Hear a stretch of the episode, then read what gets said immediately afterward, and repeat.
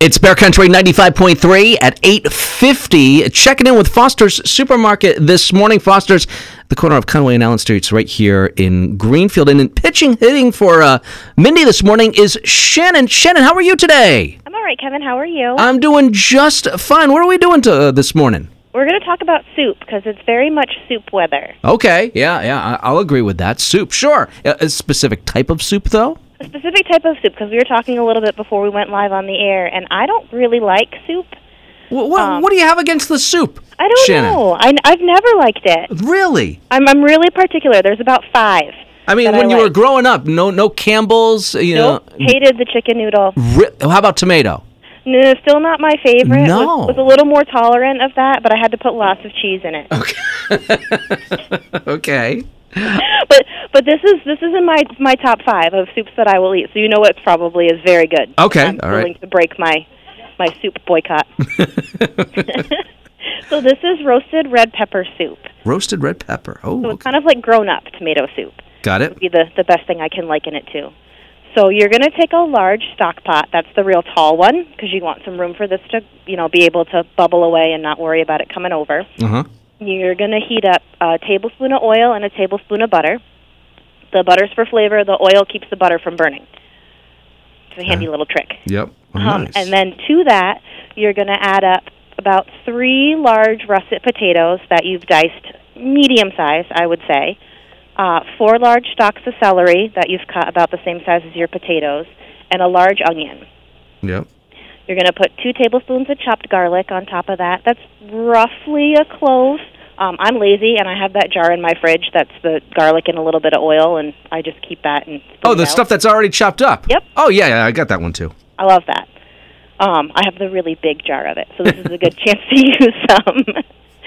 so you're going to simmer that away. The garlic will get really fragrant. Your onions are going to start to brown a little and get that translucent, softening um, wonderfulness that is a fried onion. Yeah.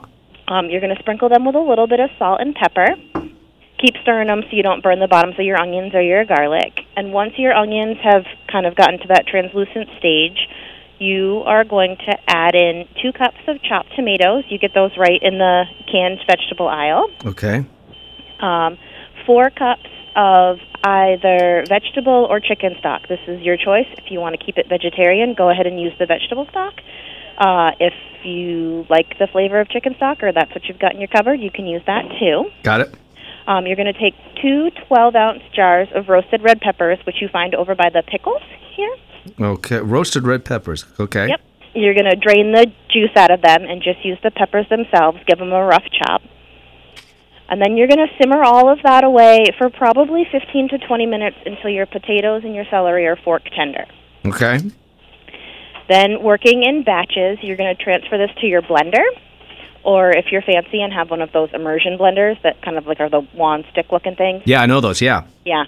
Um, I just got one for Christmas. They're awesome. Okay. All right. But prior to that, you can totally work in batches in your blender. You just want to make sure that you leave the lid a little bit askew so that there's room for the steam to escape. And remember that this is hot, and maybe don't fill your blender as full as you would when you're making a smoothie Okay. uh, because you don't want to get burned.